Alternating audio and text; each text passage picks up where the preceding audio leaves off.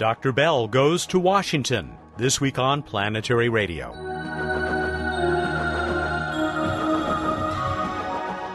Welcome to the travel show that takes you to the final frontier. I'm Matt Kaplan of the Planetary Society. Planetary scientist Jim Bell testified before the House of Representatives Subcommittee on Space last week. We'll get his report. Bill Nye says the 2020 Mars rover must put sample collection and caching first. And Bruce Betts will introduce us to the little people on a moon of Uranus. Emily Lakdawalla is first into the pool with intriguing news from the Mars Science Laboratory up there on the Red Planet. All right, Emily, here is the question you're apparently getting from everybody, and now you can have it from me. Has Curiosity reached Mount Sharp or not? Well, it depends on what your definition of Mount Sharp is, which doesn't seem like it should be that complicated. I mean, it's a mountain, right? We're looking at the mountain. Have we gotten to the mountain? And the answer is no, we have not gotten to the spot where the mountain slope changes from the plains. But that's never really what the Curiosity science team meant when they talked about getting to Mount Sharp. Getting to Mount Sharp has always been a shorthand for getting to the kinds of rocks that Curiosity landed in Gale Crater to explore, which were these very ancient rocks, many of which contain clays and sulfates, that record this long history of the climate and environment inside Gale Crater on Mars. And Curiosity has finally reached the very first of those layers in an area called Pahrump Hills, which is located still kind of far away from the topographic Mount Sharp, but it's where Curiosity was driving to, and they're really excited to start examining and drilling in this area. For anybody who's not aware of it, Pahrump is a crazy tiny little town in the California desert out in the Mojave. So maybe a very appropriate name. You do expect us to see some drilling uh, very soon now? I strongly expect that we'll see some drilling. They tried to drill in an area called uh, Bonanza King that was supposed to be some rocks that they think were similar to these Pahrump Hills rocks. That didn't work out, so I think that they'll be all the more keen on drilling at these rocks, which they have already said are noticeably different from any rocks that they've seen elsewhere on Mars. They have a very high silica content, which is something that's often associated with liquid water, but not necessarily. So they'll be very curious to find out what's going on with these rocks. You have all sorts of great resources, terrific images, including one people can uh, slide a line back and forth and look at a little map that you've created. Uh, does it look like there will be more or less smooth sailing now for Curiosity? It's a different style of driving now that they're down inside these valleys. I, I don't think anything is ever smooth sailing when you're talking about a hmm. robot driving across Mars. I think that it's going to be more science rich. So it might not be the easiest driving, but they won't have to go nearly as far from one science stop to the next. So it should be there should be a lot more to explore now. It is a September 13 entry in the blog at planetary.org. That would be Emily's blog. Highly recommended. Really fascinating stuff. Thank you for that, Emily, and for joining us once again. Thank you, Matt. She's the senior editor for the Planetary Society, our planetary evangelist, and a contributing editor to Sky and Telescope magazine. And she will be joining us more or less live, at least live for the webcast, this coming Sunday, the 21st. If you're hearing this during the first week, this show becomes available. That'll be for our 6 p.m. Pacific celebration as uh, Maven goes into orbit around Mars. You can check it out at planetary.org as one of our major events. Up next is another guy who'll be joining us remotely via FaceTime, I think, and that's uh, the CEO of the Planetary Society, Bill Nye. Bill, the story I think we're going to talk about is in the September 8th issue of Space News, and it's more about the 2020 rover and what is at least supposed to be its primary function. For those of you just joining us, the rover means a thing going to Mars, a spacecraft that's going to land on Mars. And what all these well, Natch. yeah, yeah, what all these guys want, and by guys, men and women who work on Mars, they all want samples of the Martian regolith, the surface, the soil very, very complicated business to land on Mars successfully, to dig into the soil on Mars successfully from billions of kilometers away. And then they want to cache it C A C H E, French word uh, to store. A subsequent mission would land there and get the cache and go into Martian orbit. And then a mission after that would bring those cached samples back to Earth. Now, this is all cool, but what I want everybody to think about, what's at stake here, if we found evidence of life on another world, it would change this world. So I want everybody to realize what we're ultimately looking for is something that's a sign of life. And so I just hope that while we're working on all the instruments we're going to put on this rover in 2020, we also have in mind that we're going to try to land accurately enough in a place interesting enough where it's likely that we'll find evidence of life. That's what I just keep harping on. I love the geologists. My father was a rock hound, okay, with the rock hammers knocking rocks open. Keep in mind that we're looking for signs of life. Where are you really going to go to do that? And Bill, I suppose we will hear by the end of the year from NASA how that caching, the first of those three missions to return bits of Mars to Earth, exactly how that's going to work in 2020. Thanks, man. I'm I'll I'll now step step down off the soapbox. Thank you. Don't do that. That's why you're here. He's Bill Nye, the science guy, the CEO of the Planetary Society, who joins us almost every week to talk about this stuff. Up next, I think it's his boss, the president of the Planetary Society, Mars scientist, planetary scientist Jim Bell, who is fresh from a hearing before Congress.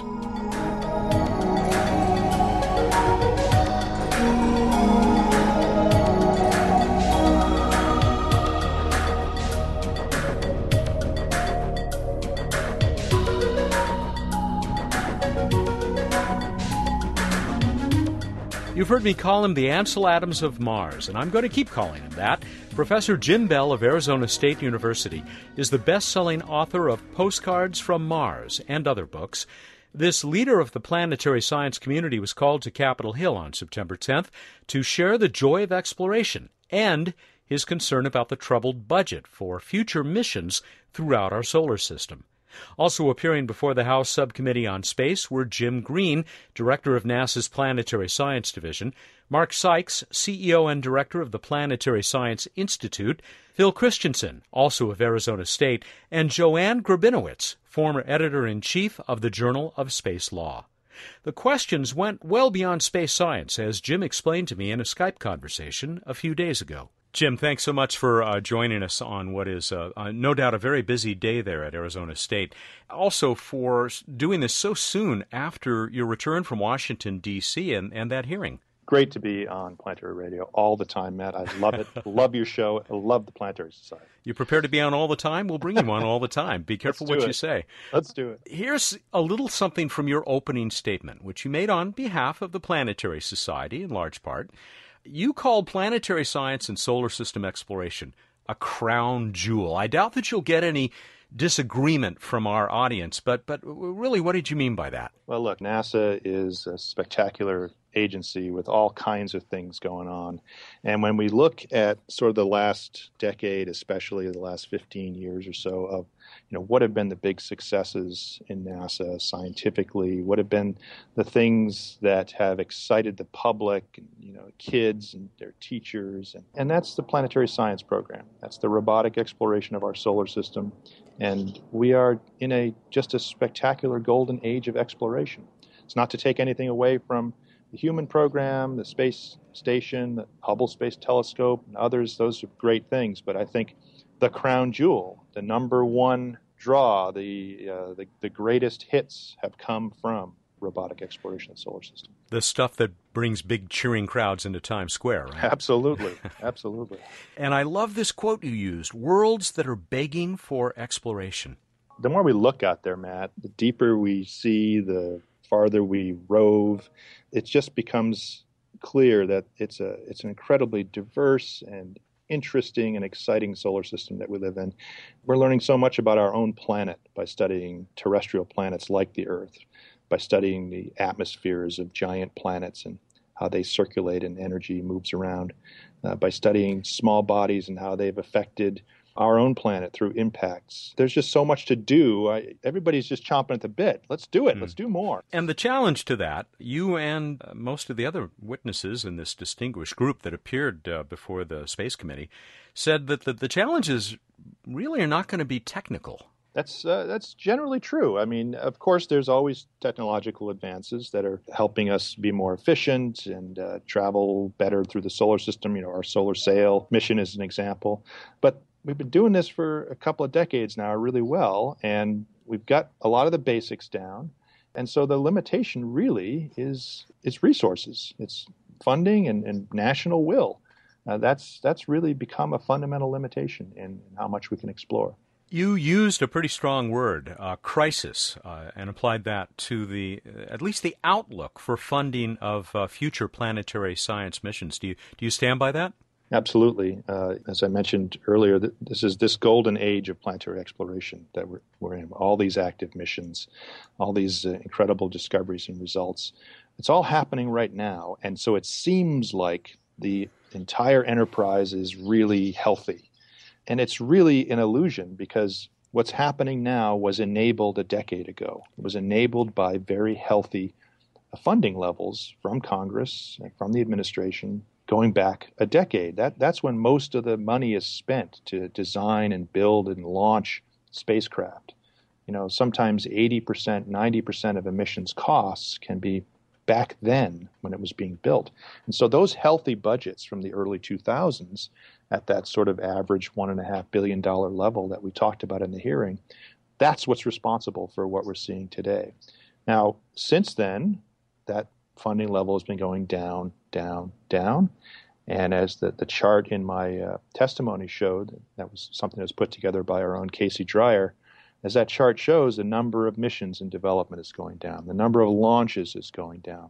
And what that means is that there is this cliff coming up in the next few years, starting you know around 2016, 2017, when a lot of the missions that are going on now will have wound down, and there won't be anything to replace them. There won't have been missions in the pipeline to replace them, and so we're going to see a big gap in exploration of our solar system, especially the outer solar system except for New Horizons, we don't have anything going out there. To restart that process, that's great. We need the healthy budgets to do that, but we're still going to have that gap that we have to get through, uh, even if the budgets come back. So there is a crisis coming. And we'll include uh, that chart uh, that you uh, mentioned on the show page that people can reach from planetary.org slash radio, along to a link of the uh, the video of the hearing if you want to uh, sit through the entire hour and 43 minutes, as I did just uh, last night. It's actually pretty interesting. You weren't the only person, of course, among these witnesses who expressed this concern about consistent funding, adequate funding. Here's what Mark Sykes had to say. He's the head of the Planetary Science Institute, or PSI, he was asked by a committee member to name the other things that NASA does that seem to be given higher priority than planetary science. I don't know, everything?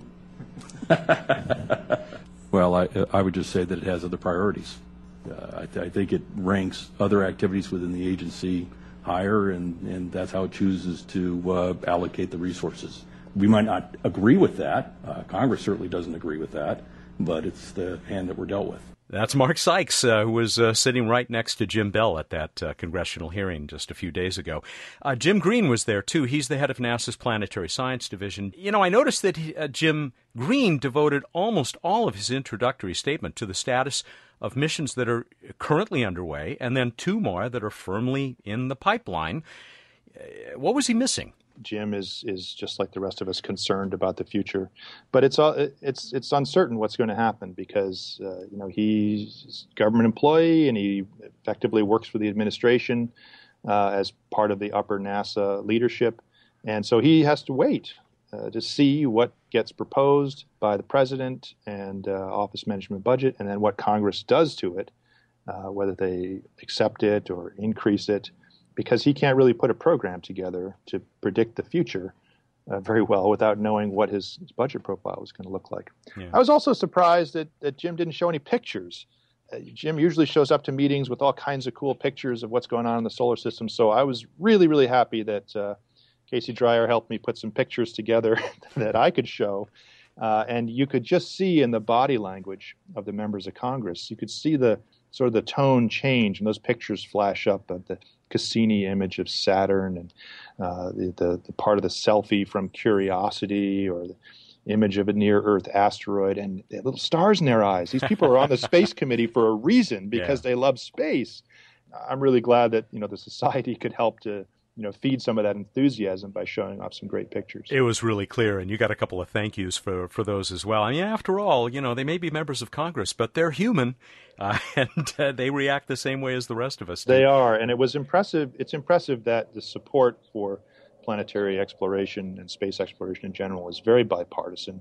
We had a great turnout on the uh, the subcommittee on uh, both the Republican and Democratic side, and we we could see from the the table we were sitting at, we could see the banter between the members of Congress. They clearly like each other. They enjoy serving on this committee. It's not a partisan kind of committee. It's something that really is good for the country. Planetary scientist and president of the Planetary Society, Jim Bell.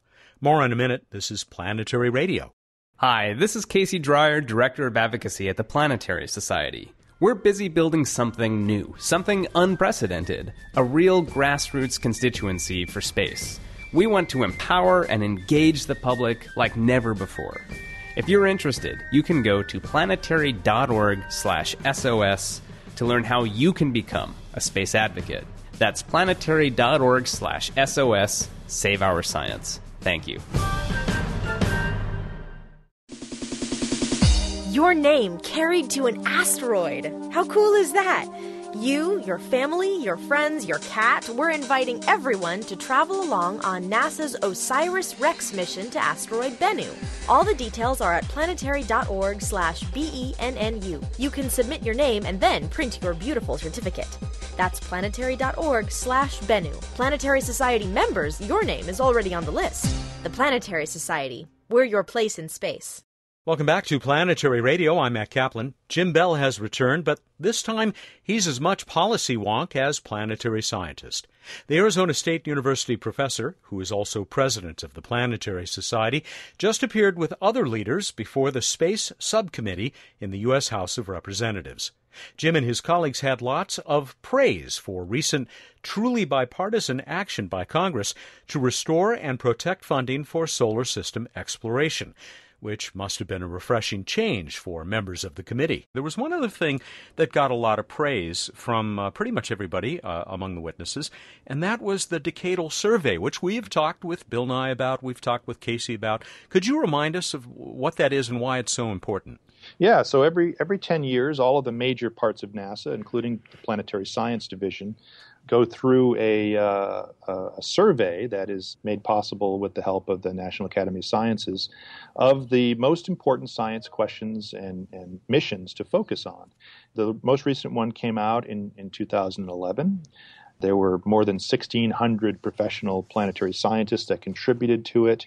And it was uh, all these opinions and town hall meetings and special workshops were distilled down to this several hundred page report that outlines the science driven future the community wants to see for NASA over the next decade that we've just started.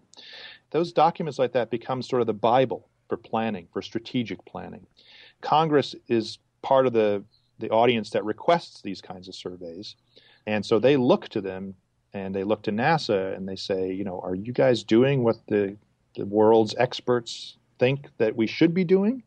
Uh, in space exploration. So if NASA can say, yes, we're following the decadal survey, then and Congress has some validation that, in fact, we're on the right path from a science perspective. So those of us in the community, we most of us believe in that that document and that consensus of what are the most important things to do. My colleague Phil Christensen, who was also on the panel, was the leader of the Mars chapter of the decadal survey, and so he talked about how, for example, it's really important that the Mars 2020 rover have that sample caching capability because that's what's called for in the decadal. It can't just be another spirit, another opportunity, another curiosity. It has to be a step up. It has to do that sample caching and be the first part of sample return. That's what was ranked highest in the decadal. So it's really important that we have a consensus as a community. It's really important to Congress that NASA follows that consensus. The committee members asked about uh, a, a, number of other issues. Uh, plutonium 238 was certainly an important one that came up that we won't have time to talk about here, that we have on previous uh, planetary radio episodes. This so called Asteroids Act actually made it into the title of the hearing, and it's a pretty clever uh, acronym that somebody came up with there within the Beltway the American Space Technology for Exploring Resource Opportunities in Deep Space Act, asteroids. And the ARM mission, so called uh, asteroid retrieval mission, also came up. It sounded like you were expressing the planetary society's sort of uh, cautious middle ground approach to both asteroids and this uh, concept of asteroid mining. We have been taking a cautious approach. Uh, on the on the asteroid retrieval mission, we, like many other organizations, recognize the potential of developing the infrastructure needed to get astronauts back beyond low Earth orbit, out into uh, lunar space and, and beyond. Uh, we recognize the potential in developing the crew vehicles and developing the capabilities to explore asteroids and the science potential of collecting asteroid samples. All those, all that potential is there. The problem is, and, and many other organizations have said this too, we haven't seen the detailed plan, that the technical plan or the cost especially just has not been worked out in, in adequate detail. And there are folks within NASA who are working on that, and everybody's hoping that you know they'll they'll present that publicly and and we'll know. And so we're just kind of on standby, you know, thinking that in in concept sounds kind of cool, but can it really be mm. pulled off with the, the available budget? And then the the more recent one, the the asteroids bill that's in the House right now, there that's a that's a tough issue to have an opinion on because what it requires is uh, legal expertise and expertise and knowledge of international treaties like the Space Act of, of 1960, in which the U.S. is a signatory. And so it's kind of interesting that the, the lawyer who was there. Um, that was Joanne Grabinowitz? Grabinowitz, that's right. Uh, she sounded kind of skeptical. I think had some advice for Congress about how to uh, how to frame this kind of a thing. I mean, the, the issue has to be addressed property rights or mineral rights or resource rights. That, that's going to have to be addressed if companies are going to get into this uh, business for real because you know their stockholders their investors are not going to want to invest in that in those companies unless they think they can have a return on their investment. Predicting what's going to happen in Washington might actually be even harder than predicting dis- the next big discovery on Mars. But uh, what, what was your sense of the outlook? I was very encouraged that a they even had the hearing about this topic because it is not a political hot button topic. The Congress is very busy right now. They've only got a few weeks where they're in session, and then they're all heading off to deal with the elections. And yet, they, they took the time to talk about this issue, to get some advice from the society and other organizations about the importance of planetary science for education, for scientific advancement, for inspiring our country and our world. And to me, that is just very, it's uplifting. It's, you know, we like to complain about Congress, but sitting there with a, a group of our elected representatives, seeing them light up when you see pictures from space, uh, seeing them ask thoughtful questions, it's just absolutely delightful. The best possible thing you can imagine for your, your government. And I was thrilled by the whole process. Thank you, Jim. And I, I want to congratulate you on uh, the new camera that you're going to be sending to Mars in about, what, six years? We'll need to talk about that sometime soon. Let's do that, absolutely. And the Society is a big part of that effort. That's Jim Bell. He is the president of the Planetary Society, who represented the Society and himself and many other fans of planetary science and uh, solar system exploration on the 10th of September in front of the Space Subcommittee on Capitol Hill, uh, part of the Science, Space, and Technology Committee in the House of Representatives. Jim is, as you may also know, professor of Earth and Space Science Exploration at Arizona State University.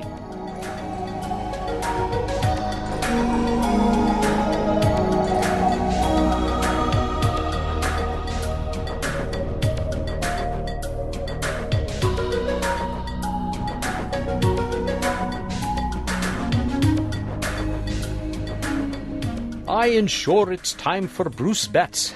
And uh, this week's edition of What's Up with uh, leprechauns, little leprechaun uh, marshmallows. yeah, we just thought we'd try something new. Uh, they're magically delicious, as you said a couple of weeks ago. But that's coming later. What's up in the night sky? In the uh, evening sky, you can watch Mars Saturn and the red star Antares do a bit of a dance over the coming days and weeks. They're uh, in the southwest in the early evening and all of similar brightness.